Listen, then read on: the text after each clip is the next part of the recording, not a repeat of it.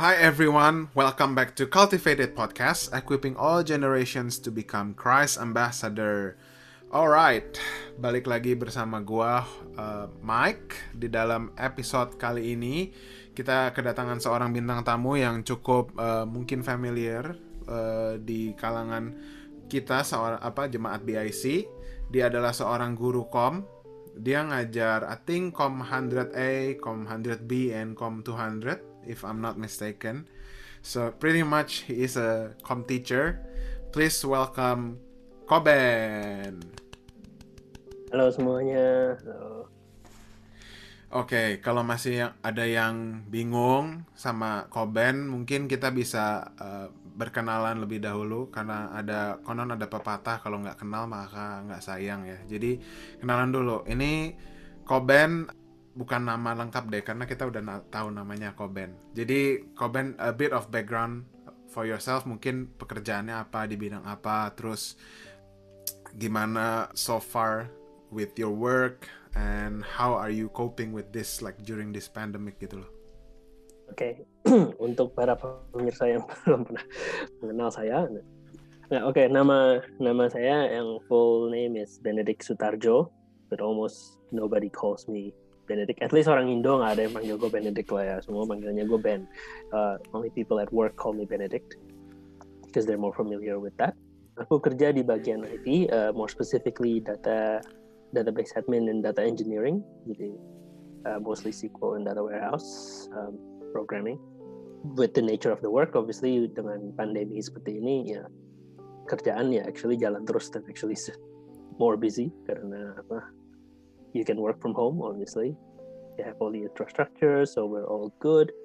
Memang kalau boleh jujur this pandemic we're not really affected too much in terms of that outside of obviously hmm. full time working from home gitu tapi puji Tuhannya secara financial, emotional dan mental once we got through the first few months of super lockdown that Victoria had. I think we're doing fine these days, getting used to that. Oke, okay, puji Tuhan banget. Berarti benar-benar ya providence-nya Tuhan ada nih sama Koben karena diberikan pekerjaan dan bahkan mungkin industrinya nggak ke-affect. Oke, okay, good to know, good to know kok, good to know. Dan hari ini kita bakal bahas satu topik yang juga nggak kalah menarik karena kita bakal bahas ini kalau kita mau ngomong uh, mungkin level podcast kali ini agak intermediate.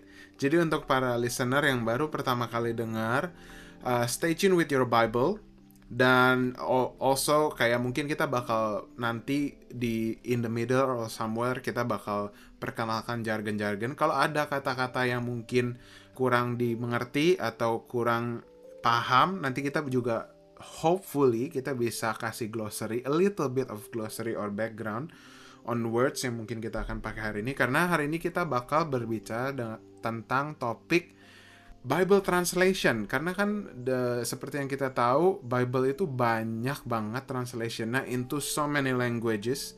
And itu quote unquote bisa menyebabkan perbedaan bahasa yang akhirnya hopefully not tapi mungkin bisa menyebabkan perbedaan penafsiran sama bahasa aslinya yang dari bahasa Ibrani tersebut gitu ya. Jadi kita langsung mulai aja nih tanpa basa-basi kita langsung cut to the chase kita masuk ke dalam topiknya.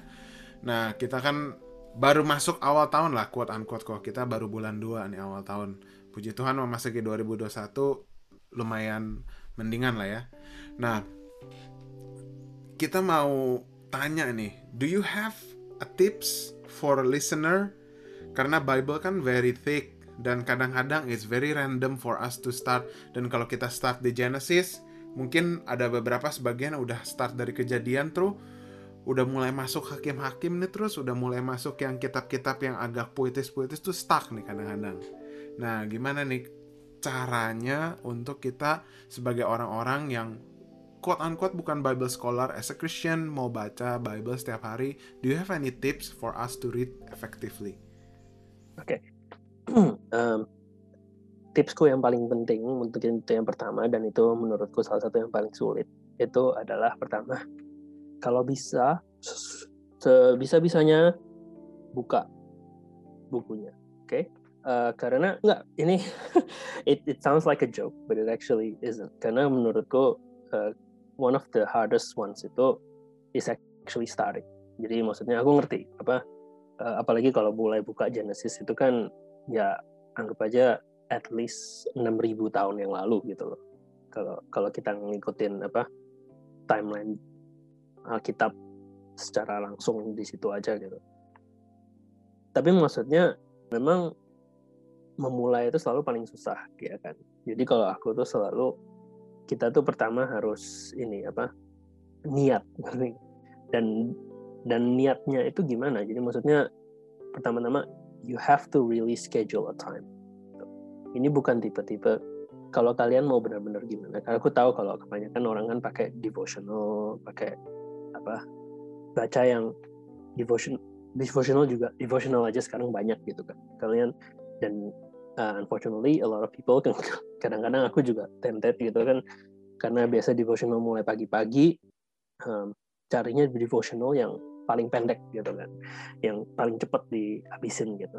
Tapi masalahnya Alkitab itu susah lebih susah lagi gitu. Karena kita tuh bener-bener kalau kalian kita mau datang dapat something itu bener-bener mesti we really have to spend time. Kita harus ya sama lah kalau kalian baca buku atau apa gitu nggak bisa lah cuma satu chapter lima menit gitu kayak cuma sekedar baca.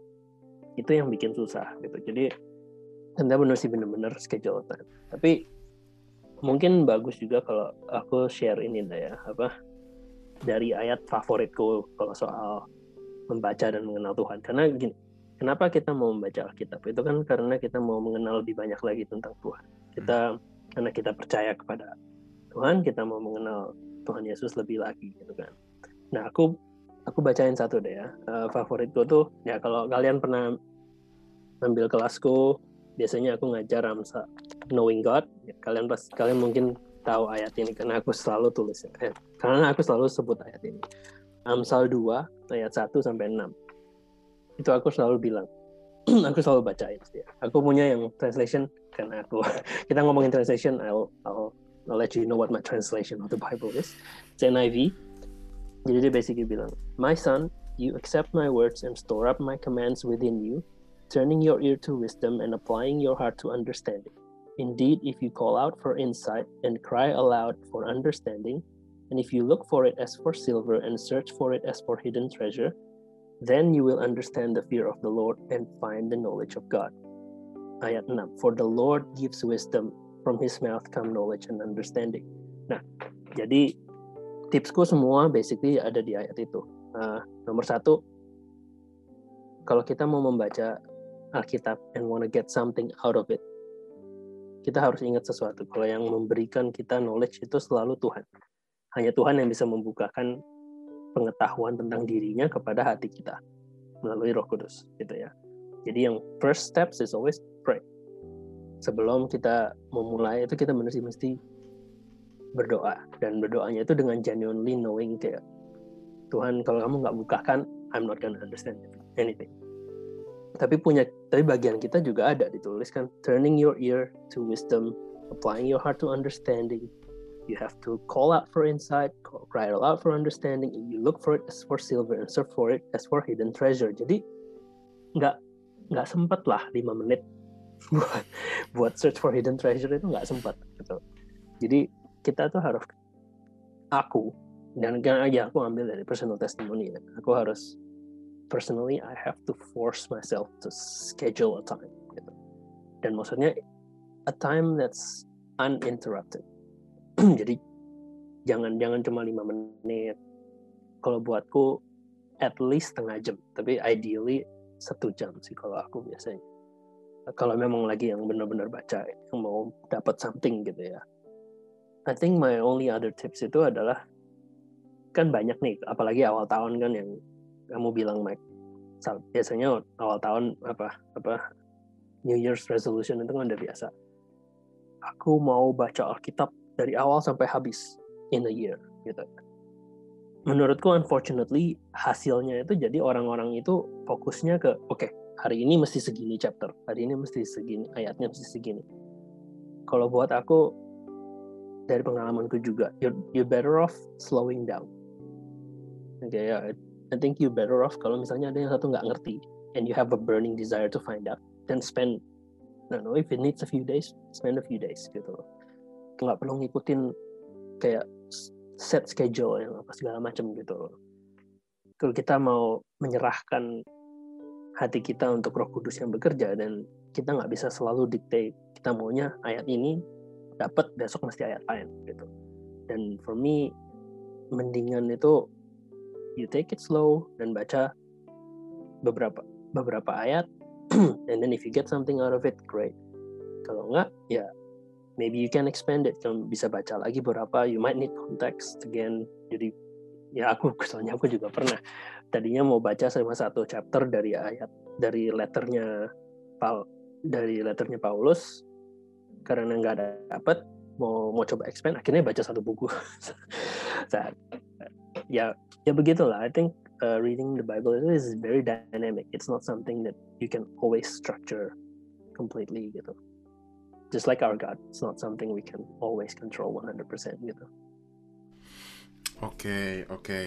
Ya, jadi semua listeners di sini tips yang paling simple dan paling basic itu buka Alkitabnya ya. Jadi beneran buka Alkitabnya, jangan cuma ditutup dan dibiarin ya, itu nggak akan dibaca. Jadi kita harus mulai dari buka dan kita harus benar-benar committed untuk actually read the Bible itself. Dan sometimes mungkin even myself ya, just personally mungkin struggle-nya itu setelah baca terus-terusan kayak udah mulai kayak setiap hari yang udah mulai masuk ke dalam habit itu jadi ngerasanya lumayan kayak habit gitu. Dan sometimes at some point of time kita tuh losing that desire. Jadi instead of kita kayak udah mulai dragging our feet to read the Bible ada nggak sih kau kayak how can we have that desire gitu loh? I want to read the Bible. Kayak I want to know God. But sometimes the desire is just not there. Mungkin kayak temptationsnya lebih besar. Kayak misalnya uh, jam 9 jam 10 malam. Aduh tapi ada ini nih ada misalnya pertandingan bola nih. Aduh aduh. Terus um, jam 10 aduh ini waktunya gue nonton Korean drama waktunya gue nonton YouTube gitu kan. Sometimes the temptation is big and our desire especially daging ini kan lemah ya. Kalau mau pakai alasan daging lemah yeah, itu. yeah, yeah. jadi tendensinya lebih ke sana gitu loh ya makanya to start with jangan schedule the time waktu drama Korea kamu ada gitu loh Lagian sekarang kan Netflix, gue kira sekarang, gue kira zaman sekarang drama Korea mah tinggal nonton binging atau itu masalahnya. Maybe maybe because of people binging the drama and they, gitu ya. neglect all the responsibilities. Ya, mungkin sebelum aku, aku jawab itu aku tambahin lagi satu tips yang aku juga lupa kemarin uh, jawab tadi karena kamu kamu kan bilang baca Alkitab mulai dari Genesis daunting. Dan aku ngerti apa to start with kita bukan orang Israel kita bukan orang apa jadi dan dan timelinenya jauh.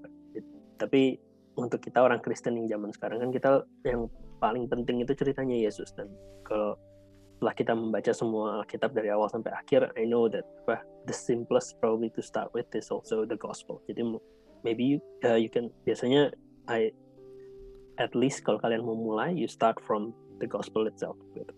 Tapi jangan jangan cuma di gospel karena it's the Bible's much richer than that gitu. Setelah kalian setelah kamu baca yang Tuhan Yesus itu kan kayak kamu baca apa novel gitu. Tapi tapi kan ada prolognya gitu. Banyak karena banyak profesi dari Tuhan Yesus sampai segala macam. Hmm. The prologue itself will be very interesting kalau kamu tahu ini gitu. Okay. Oke. Okay. Kalau soal desire ya, ya obviously I'm also human, jadi so I know what you mean gitu. Apa? Memang desire itu kadang-kadang uh, dipaksa dan I want to assume ya ini tapi ini aku assume ya kita ini semua di sini apa sungguh-sungguh mau bener-bener kayak wanna keep our desires in check gitu ya in the end I come back to only basically two things. Number one, you pray. Karena Tuhan itu mendengarkan. Kalau aku biasanya kalau memang udah lagi benar-benar susah nggak ada desire, tapi aku ya ya serahkan aja, serahkanlah sama Tuhan gitu kan. Dia juga yang selamatkan aku hmm. dari awal gitu. When I had no desire to be saved, He saved me. So to begin with, kayak kalau misalnya ya aku jujur aja ya Tuhan ini I know I'm lacking in this. I want I want to have the desire. I want to gitu. At the same time ya kadang-kadang again kalau bisa schedule-nya in your own time yang yang bisa kamu tutup pintu yang kamu bisa uh, deal with yourself. Kalau perlu HP di luar taruh HP di luar gitu. Karena biasanya again kalau kamu schedule waktu satu jam the hardest the hardest thing is the first 10 minutes. Okay?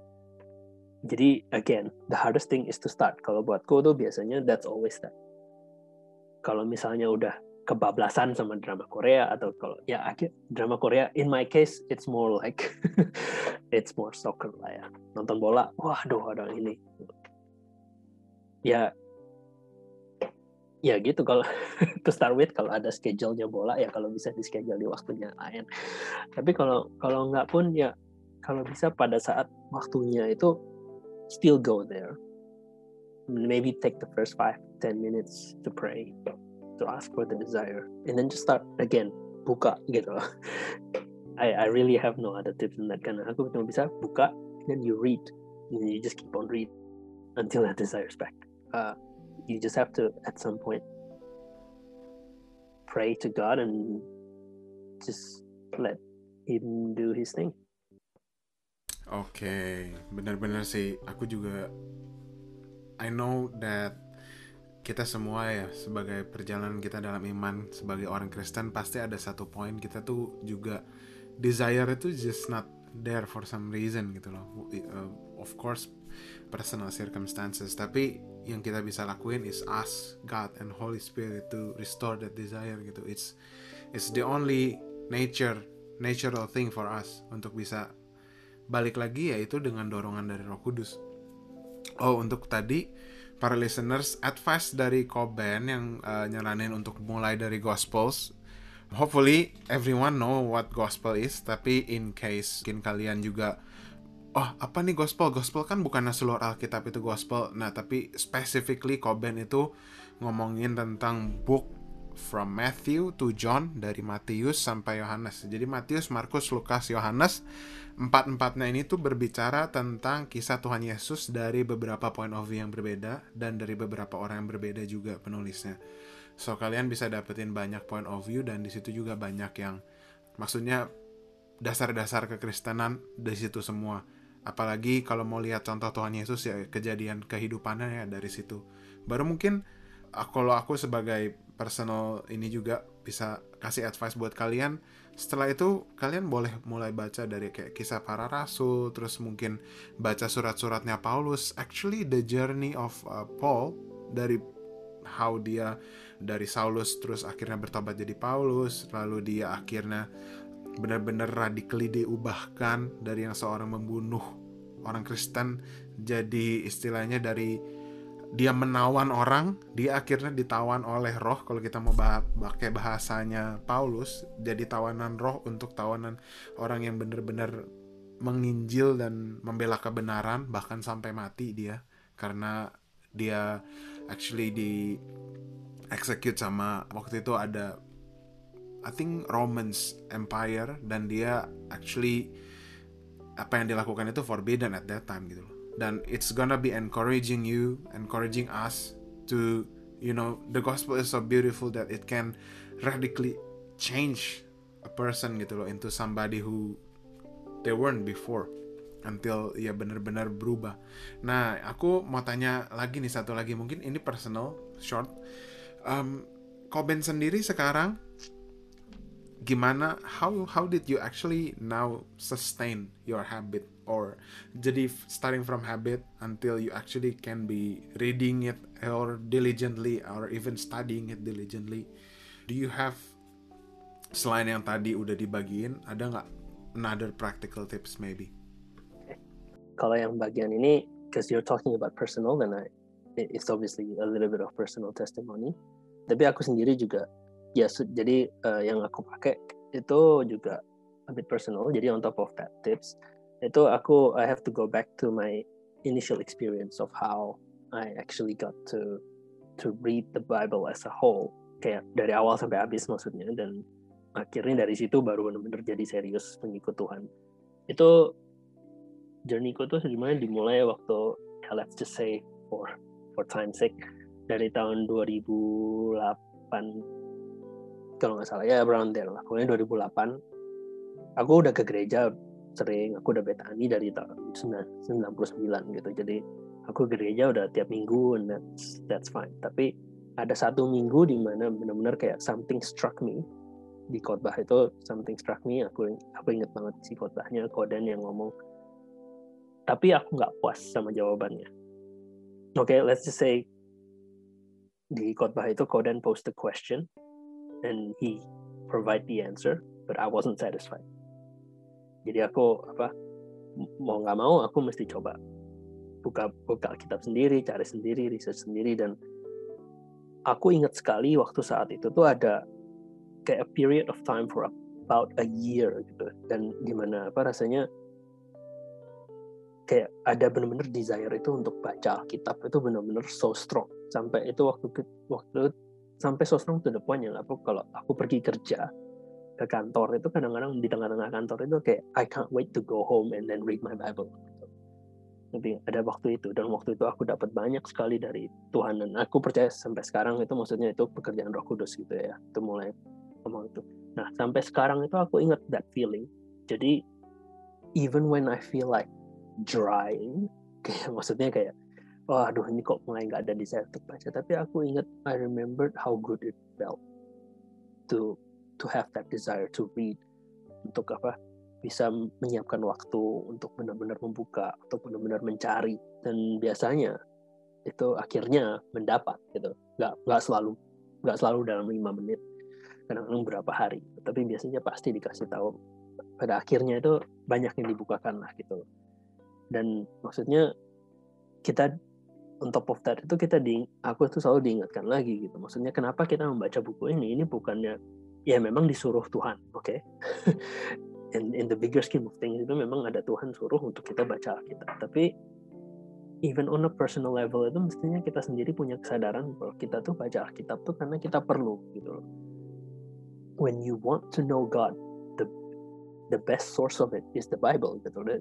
Dan maksudnya Mazmur 119 ya 105 yang kita udah sering dengar itu. Your words are lamp unto our feet. Kalau kita benar-benar ingat gitu even when it's dry we still need to. Sama kayak kadang-kadang kita malas malas ke kantor tapi kita masih masih pergi ke kantor. Kenapa? Karena kita perlu kalau nggak kan nggak ada duit nggak bisa makan. Gitu. we need to have that kind of probably urgency and awareness gitu kalau we do need to read the Bible just like we need bread to live. Okay. It's very important to understand that juga sih. Bahwa our spirit, maksudnya spiritual life itu juga harus di nurture dengan cara ya the only food for our spirit spirit is actually the word of God gitu. Nothing can satisfy us apart from the word of God itself. That's that's really great. Okay, thank you. Ya gini ya, aku aku add dikit aja soal itu karena mungkin beberapa dari kita dan aku juga dulu sempat ada masa itu kalau apa rasanya kayak kan sekarang kan kita punya kita punya toko buku Kristen Kurong namanya. Dan on top of the Bible itu kan ada banyak buku-buku lain. Hmm. dari semua pastor-pastor yang ternama yang populer yang udah jago udah sering ngomong gitu. Tapi kalau yang on a personal level gitu, maksudnya that helps a lot. It has been it has built on my spiritual life so much tapi in terms of something that nourishes my soul I have to still say gitu nothing beats reading the Bible for yourself. Kayak bener-bener bener-bener yang buku-buku yang lain itu bener-bener suplemen vitamin gitu loh. Hmm. tapi the main apa meal itu harus Alkitab gitu jadi jangan cuma kenceng baca buku rohani tapi harus Alkitabnya dulu baru disuplementasi dengan buku-buku rohani supaya kalaupun ada discrepancies kita tahu gitu kebenarannya dari firman Tuhan dulu sebelum akhirnya kita baca buku-buku tersebut. Nah, speaking of which, mungkin ini pertanyaan yang berikutnya lumayan actually nyambung.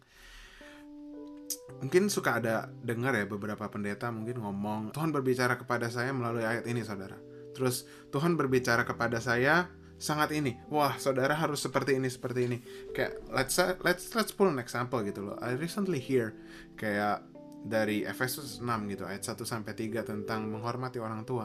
Lalu dia ngomong kayak Tuhan berbicara kepada saya kalau saudara menghormati orang tua hidup saudara akan maksudnya akan panjang umur. Lalu something like that is being prescribed gitu. Tapi on the other hand mungkin some people yang mungkin bahkan juga ada listeners yang actually udah read. Tapi aku tuh mungkin nggak dapat revelation seperti itu gitu. I didn't get anything. Dan pertanyaannya adalah bisa nggak sih kayak kita just randomly open the Bible and berharap bahwa tiba-tiba kayak cerita yang yang ada testimoni-testimoni juga yang keren kayak tiba-tiba buka Alkitab, uh seperti ayatnya tuh keluar dari Alkitab untuk actually ngomong sama kita personally gitu loh do do we can we expect that experience to happen all the time? Okay, um, to start with, that's a very layered question. Tapi gini, kalau tadi kan aku sempat ngomong apa alasan-alasan kita membaca Alkitab gitu dan maksudnya alasannya itu supaya kita apa kesannya setelah kamu ngomong gitu make kesel, apa alasan-alasanku kesannya rohani banget untuk mengenal Tuhan Yesus untuk apa untuk apa kehidupan sehari-hari supaya kita apa mengenal perintah Tuhan apa segala macam. Tapi memang ya of course harus diakui dan apa aku juga kadang-kadang juga pakai kita kadang-kadang itu bukan itu bukan satu-satunya alasan kita buka Alkitab ya kan? Kadang-kadang ada yang karena at the moment we have an urgent need that we're just hoping the Bible can help. Kadang-kadang for some people it's like it's like a hail mary pass. I don't know if you know the term. It's a very American term. Tapi basically kayak oh aku udah aku udah masalah aku mumet nggak tahu di mana mau ke mana lagi. Dan my last resort ya cobalah buka Alkitab. Maybe there'll there'll be an answer in there somewhere. Dan I'm not going to condemn that because karena my personal opinion is that kita juga harus allow Roh Kudus untuk untuk bisa berbicara kepada kita melalui apa pun. Dan maksudnya aku bilang ya kalau misalnya kadang-kadang apa tuh karena aku nggak mau ngelimit kalau Roh Kudus itu bisa menguatkan hati kita atau bisa memberikan membantu kita dengan memberikan solusi dengan satu ayat gitu loh dari ayat Alkitab. I'm not going to dispute that. Cuma yang kalau dari yang aku lihat kebanyakan itu orang-orang orang-orang yang apa ngomongnya itu oh aku buka ayat ini dan aku diberikan revelation ini uh, biasanya tuh nature-nya nomor satu jawabannya itu personal. Jadi maksudnya itu bukan tipe-tipe jawaban yang yang secara keseluruhan itu doktrinal gitu. Ya ngerti nggak? Maksudnya jadi kayak it might help them at that particular time for that particular moment. Tapi itu mungkin bu tapi itu kalau orang lain baca hal itu pada saat yang hari berbeda dan situasi yang berbeda, mungkin situasi yang sama bahkan belum tentu itu solusi yang sama gitu loh. Belum tentu they should get the same thing. jadi dari situ uh, aku aku biasanya bilang dan nomor dua ya I, I roll to the second point bahwa biasanya yang tipe-tipe random itu, kalaupun ayat itu menjawab doa mereka atau kesulitan mereka, itu biasanya sesuatu yang bersifat short term. Jadi, it's, itu bukan tipe-tipe yang harus oh karena ini terjadi seperti ini dengan ayat ini pada saat ini, nanti kalau terjadi lagi yang seperti ini sama lagi gitu loh. Oke, kalau aku mau kasih contoh gitu ya, kan waktu Yosua pertama kali masuk ke tanah Kanaan kan dia perangnya lawan Jericho. Nah, I'm, assuming semua orang yang denger ini at least tahu lah ya kalau apa gimana cara orang Israel menaklukkan Jericho. Kurang lebih ya di dikelilingi terus temboknya runtuh terus di diserang gitu. Kalau misalnya memang itu nah itu kan berhasil, itu berhasil banget kan Nah, tapi kenapa cuma Jericho yang digituin gitu loh kalau itu berhasil gitu kan? Maksudnya untuk menga my point is to tackle different things and different solutions. It might be a different God may provide a different solution and different kind of things gitu maksudnya itu tapi itu bukan tipe yang something yang kita bisa ambil untuk selalu di tempat kita gitu bukan berarti karena kita kelilingin sekali oh Tuhan suruh kita kelilingin rumah sekali terus kita dapat rumah itu ntar besok kamu kelilingin 100 rumah semua 100 dapat gitu kan it's not gonna be like that gitu. jadi uh, to me probably kalau untuk menjawab pertanyaan dengan lebih jelas for me can you randomly open the Bible and and get an answer or something out of it if you prayed about it and if the Holy Spirit willing I don't see why not. But kalau yang kita cari pada saat kita buka kitab itu adalah pengetahuan mengenai karakter Allah atau kehendak Allah atau mengenai sesuatu yang secara lebih menyeluruh gitu loh ya. More the big picture I don't think you can. Itu bukan tipe yang you can grab. Kayak satu ayat aja gitu. Oke okay, jadi kita di sini juga udah mulai mungkin membawa konteks dan masalah deskripsi dan preskripsi. Kalau mungkin uh, I don't know couple episodes ago kita udah pernah ngomong kayak tentang preskripsi dan deskripsi atau kalaupun belum pernah preskripsi dan deskripsi itu kayak istilahnya dalam Alkitab kan ada beberapa cerita yang mendeskripsikan deskripsikan sesuatu. Seperti yang tadi Koben udah sempat sentuh Joshua untuk memimpin dan mengalahkan meruntuhkan tembok Yeriko itu kan sebuah deskripsi bahwa tembok Jericho runtuh setelah mereka berputar-putar di situ dan akhirnya runtuh. Tapi sometimes juga ada beberapa yang membawa itu menjadi sebuah preskripsi dan dijadikan seperti mari saudara kita hancurkan tembok Jericho yang ada dalam kehidupan kita gitu. Itu itu jadi mungkin secara konteks jadi ke mana-mana gitu dan akhirnya tidak tepat. Tujuan membaca Alkitabnya jadi tidak tepat atau bahkan tujuan kita mau mengerti Alkitabnya jadi kurang tepat begitu ya. Oke, jadi sangat penting kita kita mau baca Alkitab, kita tuh benar-benar punya intention untuk mengenal Allah ya, mengenal Tuhan. Instead of kita cuman hoping bahwa ya hopefully lah kalau lagi kepepet ini Alkitab bisa bisa memberikan kita something gitu. Oke, okay, oke, okay, oke, okay, good. Good to know kok, thank you. And sekarang masuk ke dalam benar-benar main topik yang kita tadi udah sempat uh, singgung di awal judulnya Kenapa banyak Bible translation? Nah, di situ kan banyak banget translation dan sebenarnya kalau kita boleh tahu yang mana sih yang sebenarnya paling mendekati aslinya? Well, ini pertanyaan yang sebenarnya menurutku juga cukup sulit untuk bisa dijawab dalam waktu 20 menit atau bahkan 30 menit karena ini pertanyaan yang bisa mungkin kalau dijabarkan berjam-jam atau bahkan berhari-hari karena kalau untuk mengetahui satu translation dan lainnya itu aja udah harus baca the whole Bible dan kita udah mulai compare-compare semua Bible.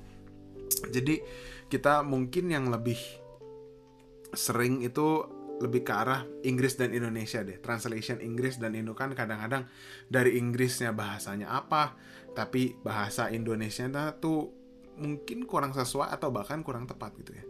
Kayak tadi aku sempat ngomongin ini sama Koben di kejadian 28 kalau misalnya kita baca di Genesis 28 verse 13 13 there above it stood the Lord and he said I am the Lord the God of your father Abraham and the God of Isaac. I will give you and your descendants the land on which you are lying. Nah, uh, sorry, before kita continue, the konteks ini adalah cerita ketika Yakub lagi dikejar sama Esau, dia lagi kabur dan dia actually masuk ke satu tempat yang namanya Betel dan dia itu secara penafsiran kalau kita mau artiin lebih jauh mungkin dia tuh sebenarnya bukan sengaja pergi ke sana tapi lebih ke arah nggak sengaja dan akhirnya dia stop karena udah malam tapi juga dia nggak tahu bahwa itu tuh sebenarnya tempat kudus gitu loh. Nah di ayat 13 ini specifically berbicara tentang tangga di mana dia dapat vision bahwa ada tangga dan di atasnya itu ada malaikat naik turun gitu loh Nah, kalau di dalam bahasa Indonesianya, kan di dalam bahasa Inggris tuh there above it. There above it tuh berarti di atas tangga tersebut. Tapi sedangkan di dalam bahasa Indonesianya itu Tuhan berdiri di sampingnya Yakub ya. Kalau misalnya itu kan kayak wah itu udah di sampingnya Yakub dan di atas tangga itu udah sangat berbeda dan ini tuh jadi membuat perbedaan penafsiran gitu loh. Dan dan hopefully nggak ada yang benar-benar sampai fatal sifatnya atau menjadi kita punya salah artian yang sangat jauh mungkin. Nah, gimana kita bisa benar-benar mengerti atau tahu bahwa translation ini tuh actually tepat atau enggak. Dan mungkin Koko Koben sendiri bisa kalau bisa kasih saran, ini pertanyaan mungkin banyak layer, kita mungkin breakdown satu-satu. Translation apa yang paling bisa direkomendasiin dan untuk di compare aja sama bahasa Indonesia karena kalau misalnya kita baca bahasa Indonesia kadang-kadang juga ada satu kosakata yang mungkin juga terlalu mungkin itu sifatnya terlalu simplistik untuk menjelaskan sesuatu yang sifatnya kompleks. Oke, okay, kalau aku sendiri ya personally ya to start with memang apa Mike kamu kan mulai dengan pertanyaan apa kenapa banyak translation di apa of the Bible. I want to say that that's only an English problem karena karena yang banyak translation memang cuma cuma Inggris gitu loh. Kalau yang lain apa other countries biasanya mainly satu. Yang Indonesia juga setahu aku cuma ada satu. Aku nggak hitung Jawa kalau ada. Ada nggak sih Mike? Ada ada ada. Ada kan? Ada. Bahasa ada. banyak banyak translation menuju bahasa daerah tuh sebenarnya ada. Ya, oke. Okay tapi yang bahasa Indonesia kan memang cuma satu ya. Itu nanti lah ya aku jawab itu nanti. Karena obviously banyak apa a lot of Christianity dari setelah zaman Roma itu kan has pernah sempat centered di Western area and then missionary dari Western itu yang pergi ke seluruh tempat di dunia. Dan that's why apa translationnya memang paling banyak di dari Western itu oke okay? tapi kalau I think we'll start with apa translation mana yang menurutku cocok uh, paling bagus untuk di compare sama Indonesia. Oke, okay. aku mau ngomong nomor satu. Uh, mungkin kita uh, pikir dulu ya. Basically biasanya sekarang ini uh, sekarang ini basic biasanya translation Bible translation itu dibagi jadi tiga kategori tergantung dari cara cara mereka translate. Oke, okay? ada yang yang satu itu yang word by word okay, kalau ini jadi basically dari their original language which is the Greek Greek atau Aramaic and Hebrew. Nah, kita mesti ingat sendiri kalau apa Alkitab itu sendiri sebenarnya ditulis dengan tiga bahasa yang berbeda. Satu itu ancient Hebrew nah, yang satu lagi Aramaic which, eh, Aramaic is the ancient Hebrew. The normal the Hebrew yang sekarang nyaman sehari-hari actually. Forgot which ones. Which dan satu lagi Greek. Itu yang New Testament kebanyakan ditulis di dalam Greek because that's the language they were in. Dan uh, word by word translation itu basically they try they translated it as much as possible to the direct meaning of the word. Ya. Jadi kalau mau yang paling akurat secara word by word ya obviously this word by word translation. Karena mereka translate itu by word. Jadi kalau hurufnya kalau kata ini artinya ini ya berarti berarti ini ditulisnya gitu salah satu contohnya itu yang paling terkenal itu ya King James Version ya. Uh, itu yang paling terkenal secara word by word. I think ESV is also uh, is also that. Terus ada yang yang yang satu lagi apa the other category of that itu kayak by shared knowledge atau apa some knowledge. Itu basically they're trying to get the the meaning of the the word. Oke jadi they're trying to put it in a way that's easily digestible in a way in a sentence that's just yang sesuai secara culture gitu. Yang ini NIV masuk ke dalam deskripsi yang ini. Terus ada lagi yang yang go even further than that yang benar-benar kayak mau menjelaskan the whole situation and trying to make it even more accessible. Itu the message yang kayak itu itu udah benar-benar jadi kayak full on like full on interpretation in there gitu kan. Kalau bacanya itu jadi kayak begitu. Nah obvious ya jadi seperti yang aku bilang kalau kalian kalau kalian memang apa if you have to kayak cari mau bener-bener mau cari satu translation yang paling akurat sesuai dengan original message dan biasanya orang pakai yang word by word. Uh, on a more personal level aku sendiri sih mainly pakainya tetap uh, NIV ya. The New International Version jadi aku aku nggak tahu if I can recommend others uh, karena menurutku ya obviously all these translations itu sudah sudah di sudah dicek dan recheck dan actually revised juga gitu ya maksudnya jadi as bad as they are they're not like they're not going to be full on ya sesat gitu Yes, yes, yes. Oke. Okay. Oke, mungkin aku mau buat mungkin kalau yang di Spotify agak sus susah ya. Tapi I'll try untuk yang mau nonton di YouTube. Nanti kalian kalau misalnya lagi di Spotify ketemu section ini, ingat-ingat menit ke berapa. Lalu kalian try to open di YouTube karena kita juga ada di YouTube aku mau try to share screen dan recommendation untuk actually gimana sih caranya kalian bisa kalau misalnya mau study Bible dan ada kata-kata yang mungkin membingungkan nih bahasa Indonesia-nya sama Inggrisnya tuh masih cukup bingung. Kita bisa buka leksikon. Kalau misalnya kita, kalian nggak tahu leksikon itu apa, leksikon itu actually untuk mentranslate Bible dari bahasa aslinya Nah, kalau yang buat yang di YouTube udah lihat, uh, saya lagi buka satu tab itu biblehub.com dan di sini ada beberapa tab mungkin masih bingung. Nah, di sini sebenarnya ada langsung tulisan leksikon ya.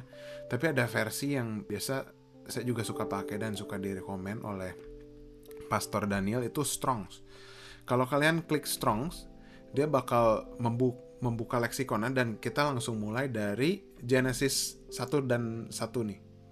Nah, untuk gimana sih cara kita tahu cari misalnya kata itu sebenarnya apa dari bahasa aslinya apa? Nah, kita coba cari ayat yang mungkin cukup populer. Dari mungkin Matthew ya, Matthew 6 deh. Itu kan something yang kayak berbicara tentang kekhawatiran. Kita cari di Matthew 6, lalu kita bisa scroll ke ayat Matius 6 ayat 33 deh. Matius 6 ayat 33. Nah, these kan kadang-kadang kadang-kadang kita suka bertanya apa nih maksudnya distinct semuanya akan ditambahkan kepadamu. Nah kita bingung distinct itu sebenarnya apa sih maksudnya? Apakah itu yang biasa suka diberitahu apakah itu prosperity apakah itu apa pun yang mungkin diambil out of context? Nah kalau kita bisa lihat ini langsung keluar nomor. Nomornya itu actually reference kepada nomor di Strong's lexiconnya jadi kalau ada nomor ini kalian bisa type in mungkin ntar di leksikon leksikon nomor 3778. Nah, distinct itu artinya apa nih? Nah, dia ada di sini refers to a subject that immediately preceding. Sebenarnya berarti dia tuh distinct itu refer ke ayat yang sebelumnya gitu. Apa yang dicari oleh orang-orang dunia pagans. Yaitu kebutuhan ya. Kalau misalnya kita lihat di Matius 6 secara konteks itu tentang kekhawatiran ya jangan khawatir akan apa yang kamu pakai apa yang kamu minum dan apa yang kamu makan. Karena Tuhan tahu itu kebutuhan kamu. Nas carilah dahulu kerajaan Allah dan kebenarannya maka semuanya segalanya itu akan ditambahkan kepadamu. Itu refer kepada kebutuhan kita jadi bukan distinct yang di luar dari konteks itu sendiri. Nah, untuk gampangnya seperti demikian. Nah, hopefully kalau misalnya belum mengerti, benar-benar mengerti, kalian bisa kontak kita di Instagram Cultivate Podcast untuk mungkin ada penjelasan lebih lanjut. Nah, kita bakal lanjutin lagi balik ke topik. Um, Oke okay kok, jadi ya kita tahu the sometimes the complexity berarti it's a good to know kalau misalnya yang banyak translation tuh sebenarnya cuma bahasa Inggris dan bahasa lain tuh actually pretty much one one interpretation. Nah, dan kita juga udah dikasih tahu tadi yang paling sebenarnya word to word itu King James version. Tapi kalau yang mungkin lebih simple ada NIV dan ESV ya untuk bisa dibaca lebih mudah dipahami lah bahasa Inggrisnya. Dan as as we know as well, bahasa Indo juga cuma ada satu. So we don't have any choice. Dan dalam journey ini membaca Alkitab itu bisa jadi apa ya sebuah study yang lumayan menyeluruh juga gitu. Jadi dari satu ayat mungkin kita bisa breakdown kata-katanya mungkin kita bisa cari konteksnya kita baca dari depan sampai belakangnya dari beberapa translation. Dan hopefully karena tadi udah sempat didemonstrasiin juga kalau kita bisa cari dari kata Greeknya itu lebih baik karena itu sebenarnya ada original word the original source. Gitu. Tapi kalau boleh sih Mike, I think aku juga mau sebenarnya aku mau sentuh sedikit soal itu apa tentang translation gitu. Karena kayak yang penting salah satu yang penting dan kayaknya mungkin bakal menjurus ke itu biasanya pertanyaan yang sering ditanya. Kalau misalnya translationnya itu apa banyak translation is it apa still trustworthy? Gitu kan. Aku mau touch on ini karena aku apa menurutku penting untuk kita tuh mengerti dari awal itu alasan kenapa Alkitab itu ditranslate the first place. Ya, secara general reason, I will say nggak semua Alkitab itu ditranslate dengan noble pursuit. Ya. Maksudnya mereka nggak semua translate the Bible just because gitu kan. Pasti mereka semua ada alasan. Nah, beberapa itu memang buat personal gain. Jadi maksudnya memang kita sendiri tahu lah ya kalau kita kalau kita ngerti sedikit aja soal history of the church itu kalian kita juga pasti tahu kalau agama Kristen itu salah satu termasuk dipakai sebagai political tools sebagai tools of war gitu loh di zaman dulu itu untuk untuk ngambil power gitu ya. Jadi salah satunya ya actually King James version itu kan ya se seperti ditulis di apa versinya it's its version commissioned by King James. Dan alasan King James mau itu ya mainly karena pada saat King James-nya berkuasa itu Kristen itu udah banyak denominasinya. Ini ini just after the type of Martin Luther gitu ya. Jadi there is Bible udah accessible to everyone, tapi udah banyak denominasi yang lain. Ada ada Anglican, which is the religion of the previous king. Terus ntar ada apa? Tapi mereka tuh masih berantem sama Puritan sama Presbyterian sama semuanya. Di King James basically bilang, oke, okay, let's revise the Bible and find some middle ground. Pakai yang Alkitab ini satukan semuanya gitu. Nah, tujuannya King James itu begitu.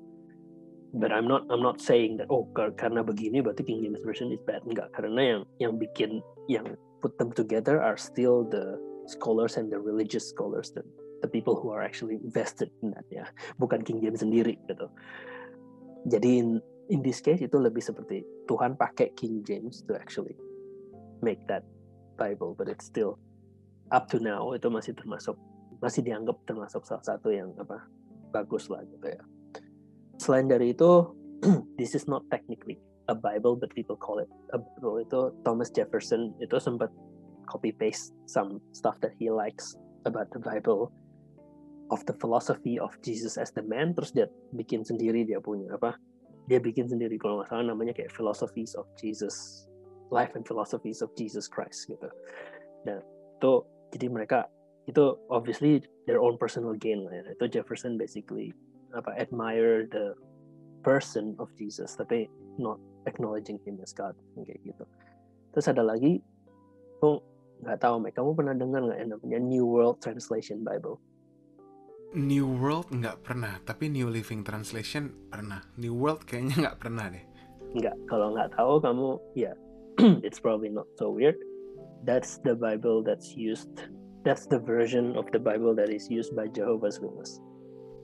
You need to know juga obviously kalau Jehovah's yeah. Witness is not, we do not consider Jehovah's Witness as part of the Christian denomination, but, karena mereka sendiri tahu kalau apa faith mereka itu melenceng dari apa yang kita katakan.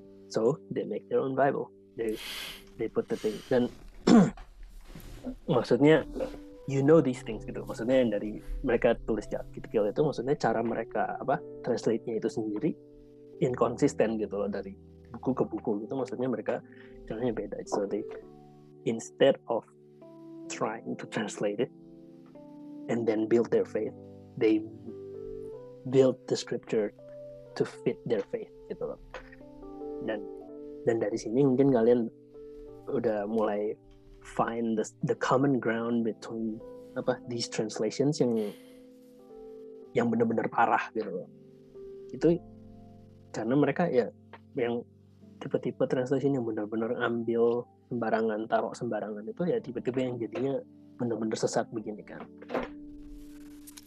yeah. that's if you want to be cynical gitu. Tapi kalau kita kembali lagi ke zaman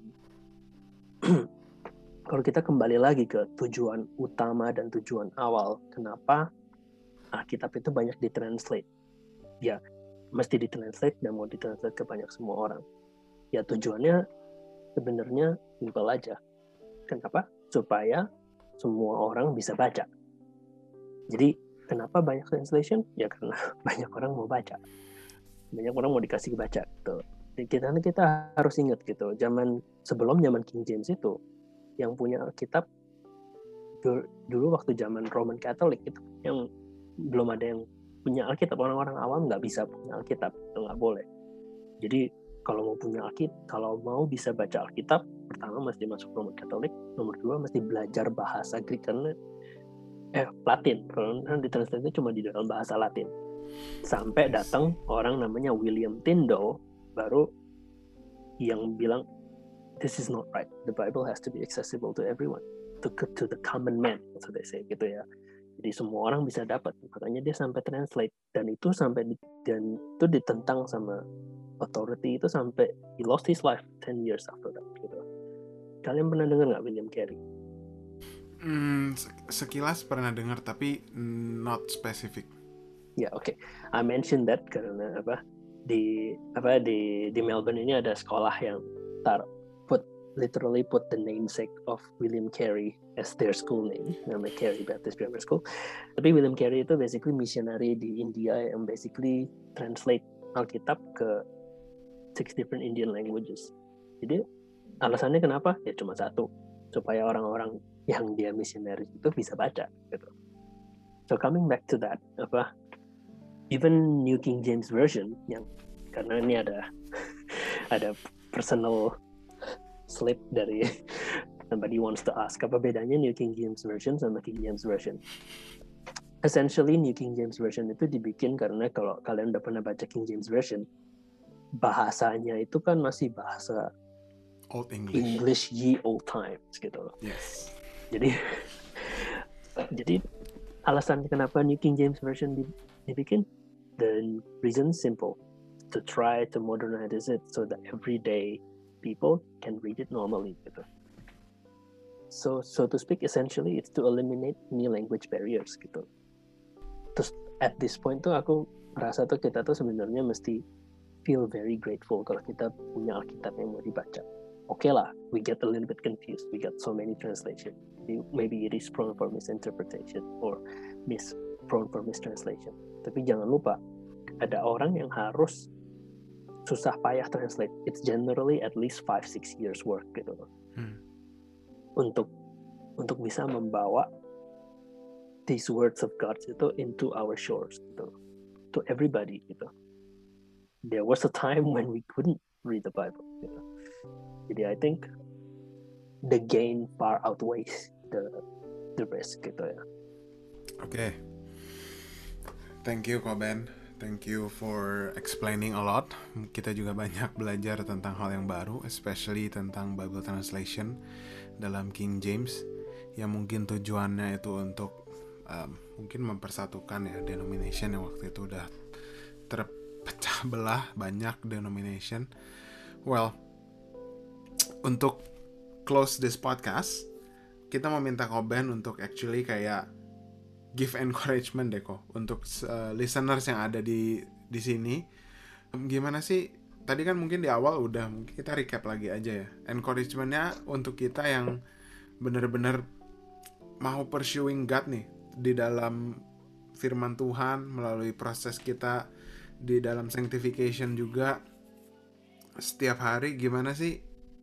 Benar-benar disiplin especially kalau kita jatuh ya disiplin kan tadi mungkin di depan udah ya untuk dari buka Alkitab sendiri try to allocate time dan gimana kalau kita udah quote unquote dalam posisi yang terjatuh dan udah berapa lama nih nggak buka Alkitab?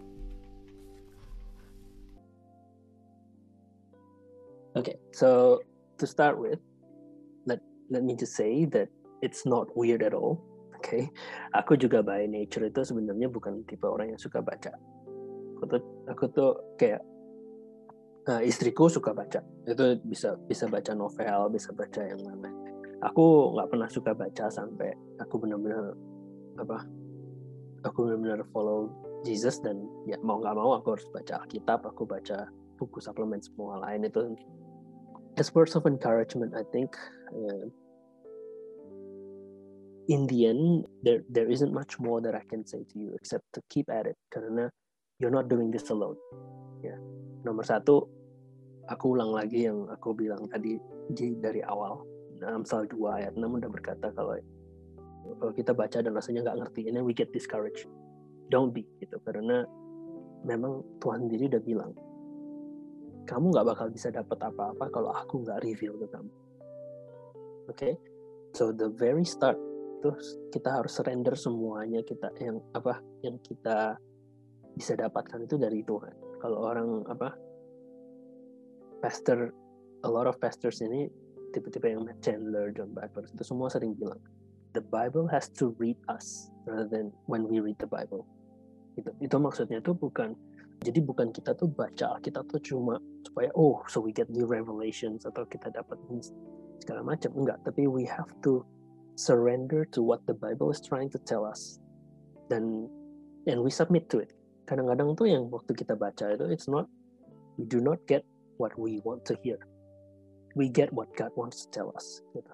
Dan and then we either repent or we change or we being molded to be more like Jesus gitu oh sebagai encouragement lah ya mungkin jadi kalau aku mau encourage kalian itu I do not have that much of a practical notion so all I can encourage you is probably in in why you should read gitu ya and in the end all I can say is because whether you know it or whether you're aware of it or not your soul needs it tadi dari tadi dari awal kita ngomong soal translation dan kan itu selalu ngomongnya bagaimana caranya supaya kita berhati-hati supaya translation doesn't become mistranslation, mistranslation doesn't become misinterpretation.